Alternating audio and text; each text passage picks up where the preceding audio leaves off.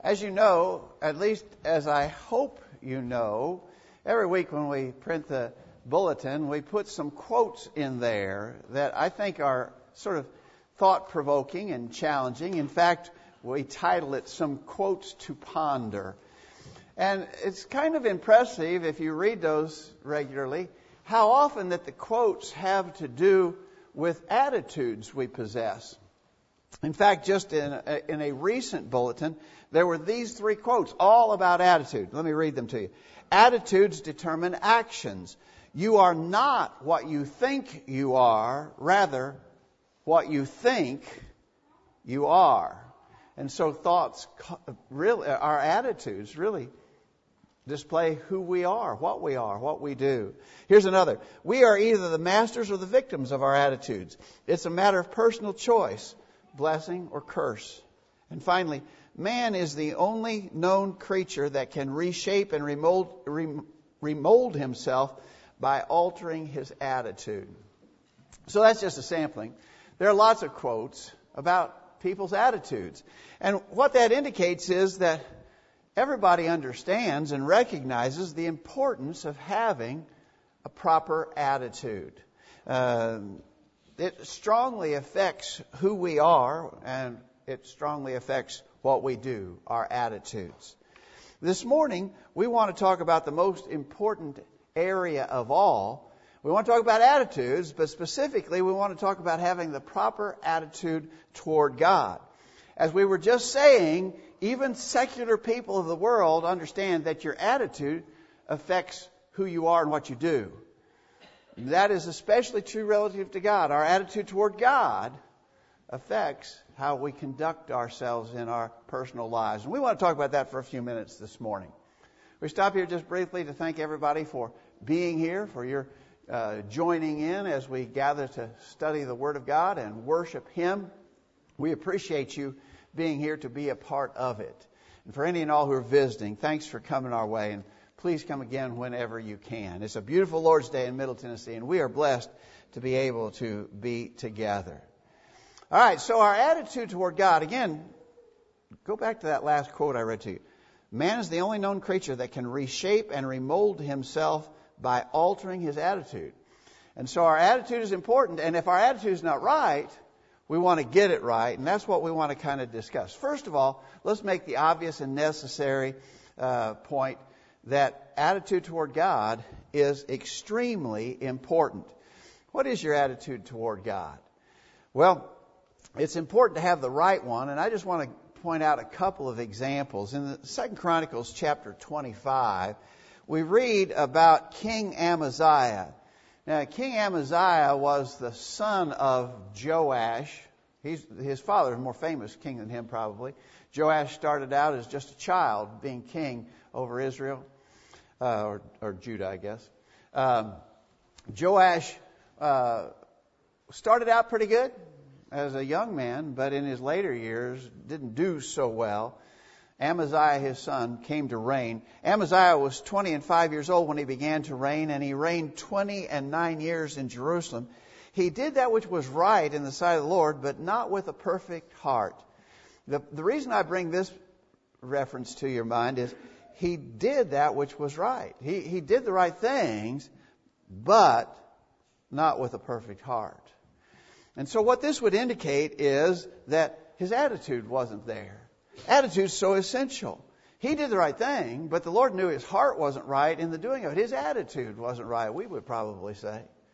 What about us? Are we engaged in the right actions, but our heart is not in it? Amaziah seemed to have had that problem, and we might have that problem too. In the reading that was read for us by Matt earlier, Revelation chapter two, beginning verse one, the angel of the uh, unto the angel of the church at Ephesus write. And so the Lord is addressing, this is the first one of seven different churches. We call them the seven churches of Asia. Ephesus was the first one the Lord addressed. He says, I know thy works and thy labor and thy patience, and how thou cannot bear them which uh, cannot bear them which are evil. I think I left off. And hast borne and hast patience, and for my name's sake hast labored and hast not fainted.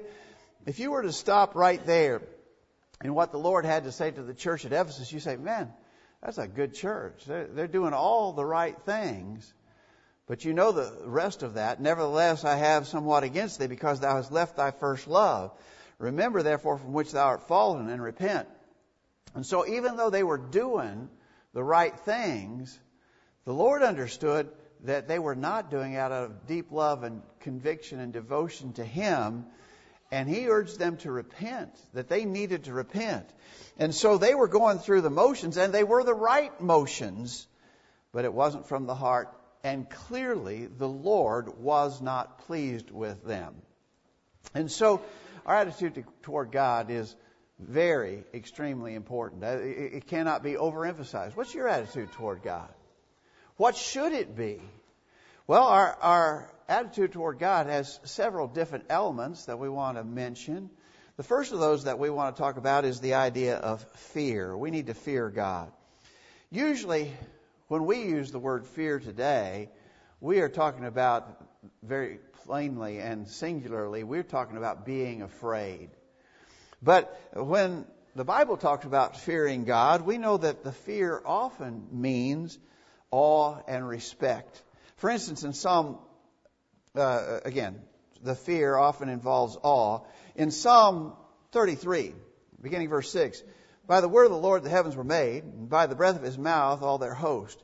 He gathers the waters of the sea as a heap. He puts the deeps in storehouses. Let all the earth fear the Lord. Let all the inhabitants of the world stand in awe of him. For he spoke, and it came to be. He commanded, and it stood firm. So this is talking about God's amazing, amazing creation, isn't it? And the power displayed in His creative work. And because of what we can witness in all that God has created, we're told to fear Him. But the text goes on to explain what this fear is about. Let all the inhabitants of the world stand in awe of Him.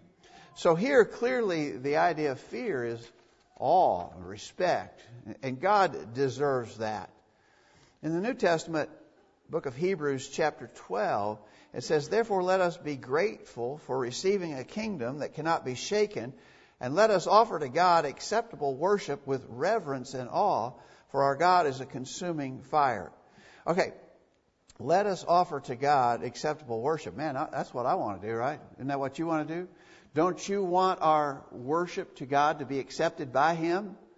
Well, if you're going to do that, then you need to approach Him with reverence and awe.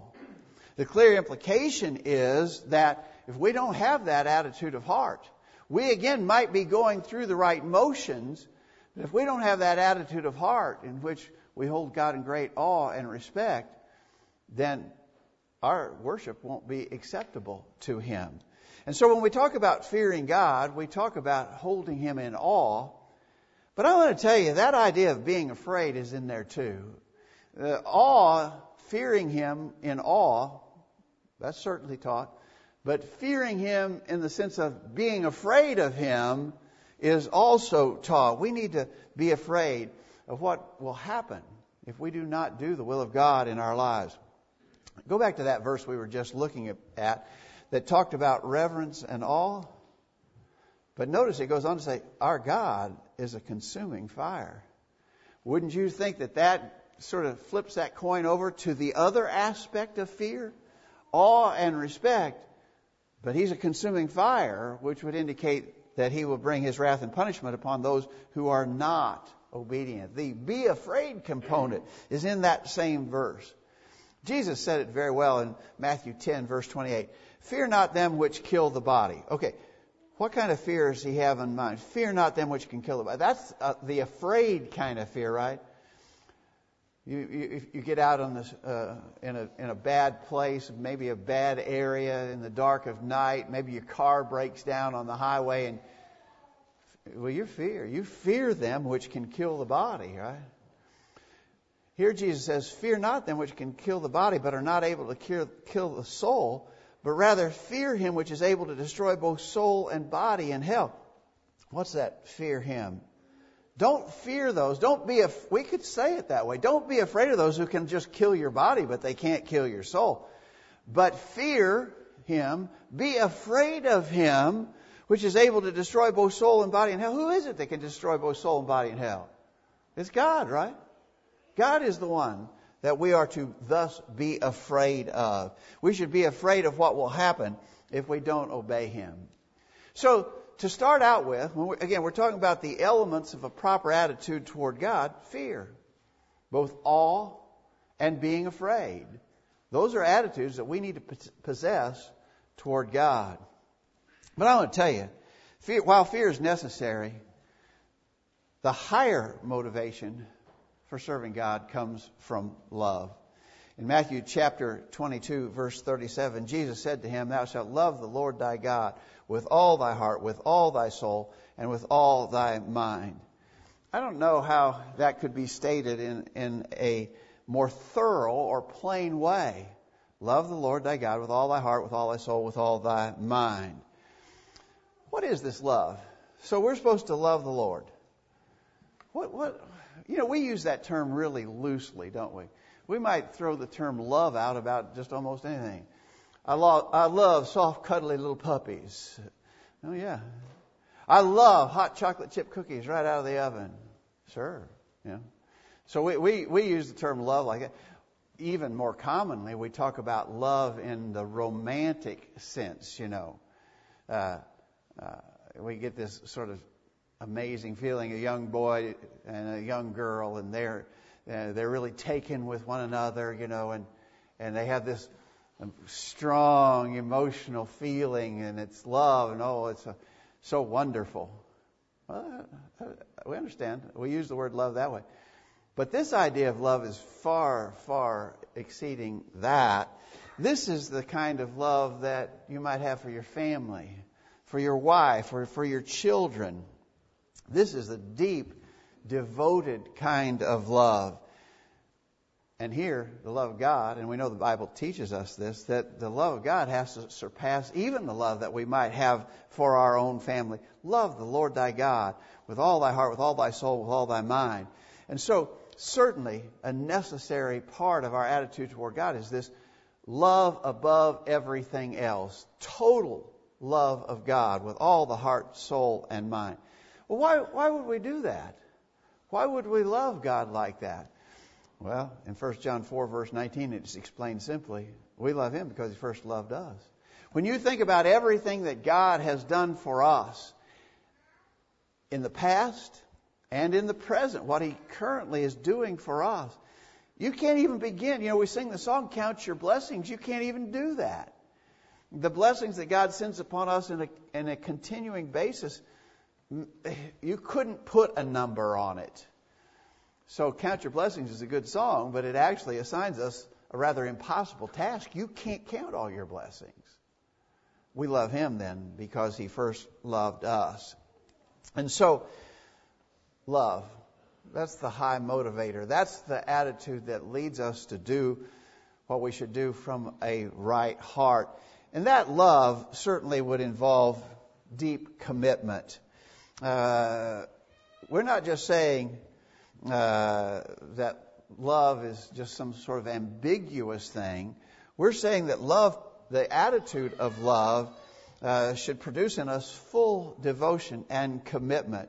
Look at Luke fourteen, verse thirty-three. "So likewise, whosoever he be of you that forsaketh not all that he hath, he cannot be my disciple."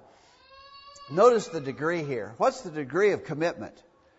You have to forsake all that you have. And if somebody says, "Well, I, I, I still have a house, I still have a car, I still have clothes to wear. Have I forsaken all?" Well, he's not saying that you literally have to dispossess yourself of these things, but you have to be willing to do so. Nothing. You would, there's nothing that you wouldn't give up in order to serve God out of love and commitment. Forsake all. If you're not willing to forsake all, you can't be my disciple, Jesus said. The Apostle Paul did that. We know as we study his life in Philippians three, verse seven, beginning, "Whatsoever things were gained to me, those things I have counted as loss for the sake of Christ. More than that, I count all things to be lost in view of the surpassing value of knowing Christ Jesus my Lord, for whom I have suffered the loss of all things and count them but rubbish, so that I might gain Christ." That la- that level of commitment. I don't know. I don't know about you, but I'm not willing to say I'm where Paul was in that. But I understand that to be the ideal, the goal. That's where I need to be. I need to have that sort of co- a commitment to God. I'll give up everything to faithfully serve Him. So fear, a couple of different aspects, love, commitment. What about this? What if I fear God? What if I love Him? What if I'm really committed to Him? Those atti- I, I, I'm working on those attitudes. I need those attitudes. Those are clearly necessary attitudes. I want to tell you, if I have all of those attitudes, then I will clearly have the attitude of obedience. Really, if you stop to think about it, uh, we prove that it is true. We prove that we have these attitudes. We prove it's true. And I'd like to answer the question, do you fear God? Yes. Do you love God? Yes. Are you committed to God? Yes. But if those are true statements, then they're going to be at, they're going to be manifested in an attitude of obedience. What God says, I will do. Here's how Jesus stated it in John fourteen, beginning verse twenty-one. Whoever has my commandments and keeps them, he it is who loves me. He who loves me will be loved by my Father, and I will love him and manifest myself to him. If anyone loves me, he will keep my word, and my Father will love him, and we will come to him and make our home with him. Whoever does not love me does not keep my words, and the word that you hear is not mine, but the Father's who sent me. So Jesus said, we'll see, we'll be able to detect if you have these attitudes of love and commitment and fear by observing whether or not you have an attitude that brings you into full compliance and obedience with the things that God says. You know, it's not just the big things.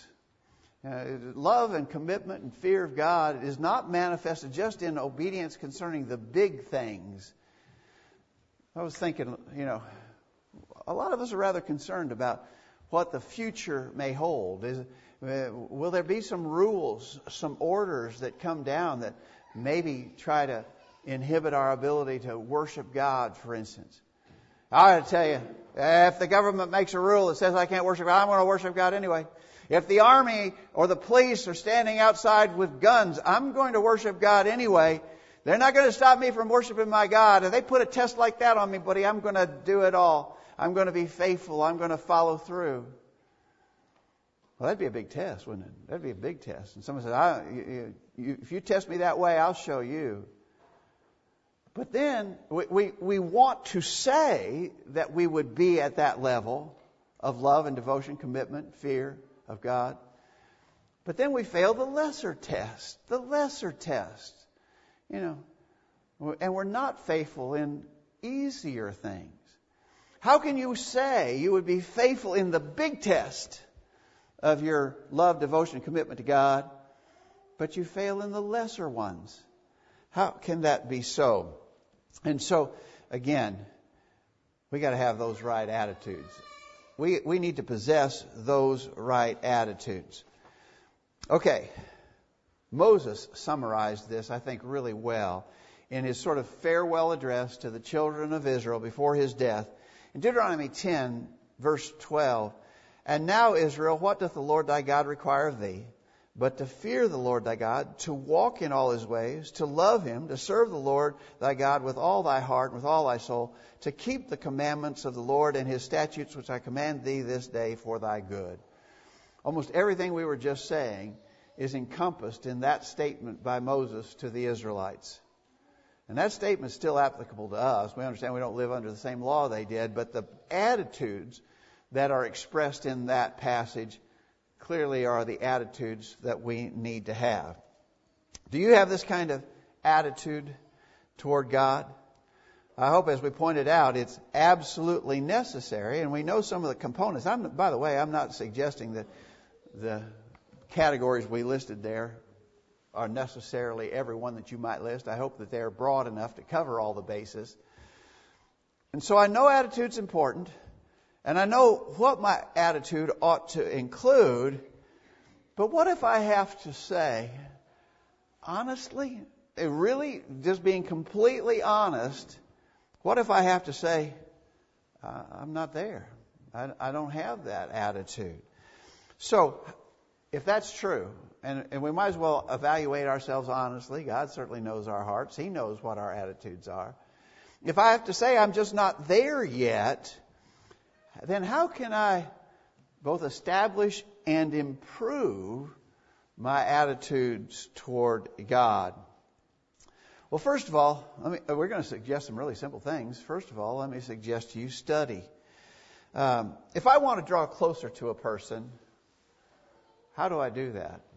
Well, a very necessary thing is communications, right? If I want to be closer to a person, I need to communicate with them and do it often. We understand, of course, that that would apply to God, and that God speaks to us, communicates with us through His inspired Word. Psalm one nineteen, verse one oh three, beginning, "How sweet are thy words unto my taste, yea, sweeter than honey to my mouth.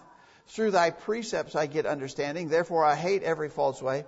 Thy word is a lamp to my feet and a light unto my path." Very famous passage there from the Psalms. But again, notice the attitude. The psalmist said, "Thy words are sweet to my taste, sweeter than honey." He loved the Word of God. If we want to have an attitude, the proper attitude toward God, then we would love to know what He communicated to us.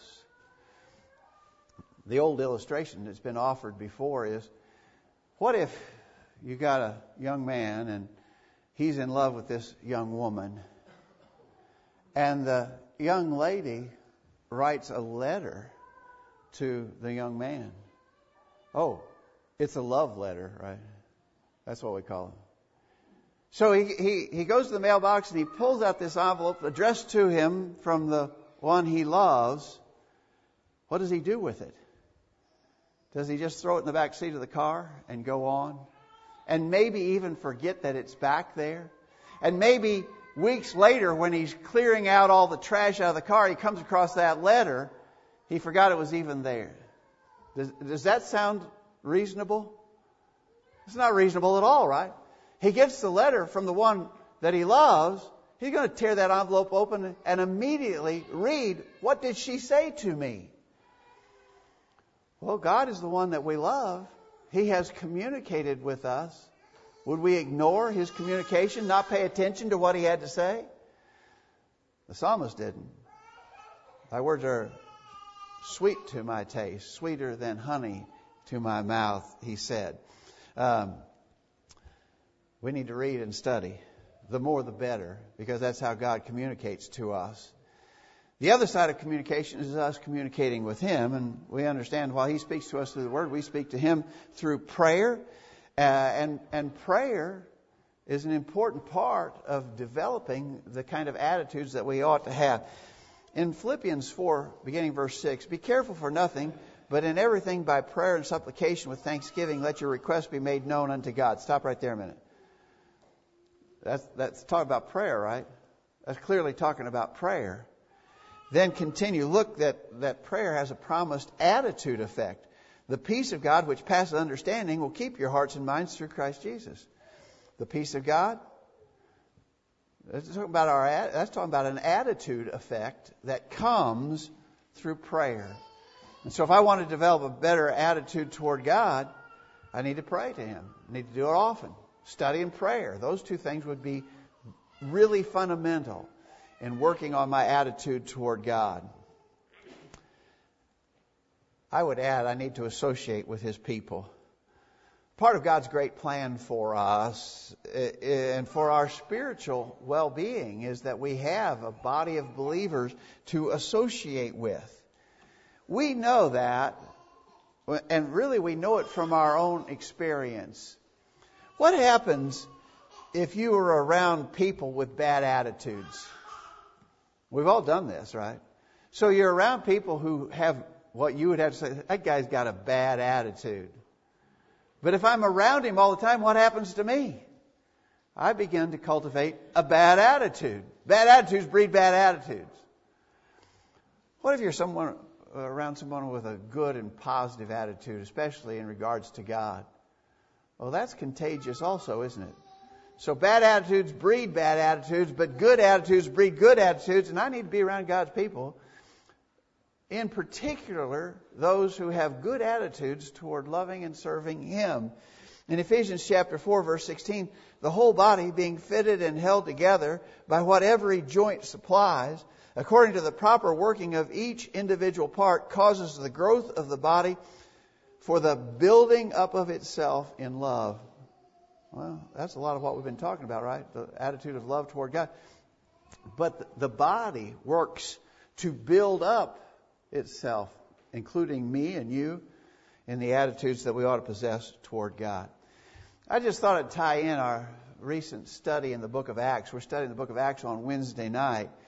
And remember that Paul was in the city of Corinth. When he got there initially, he was by himself. And he worked. He was, he was doing his thing and teaching the gospel. Paul reasoned in the synagogues every Sabbath and persuaded the Jews and Greeks.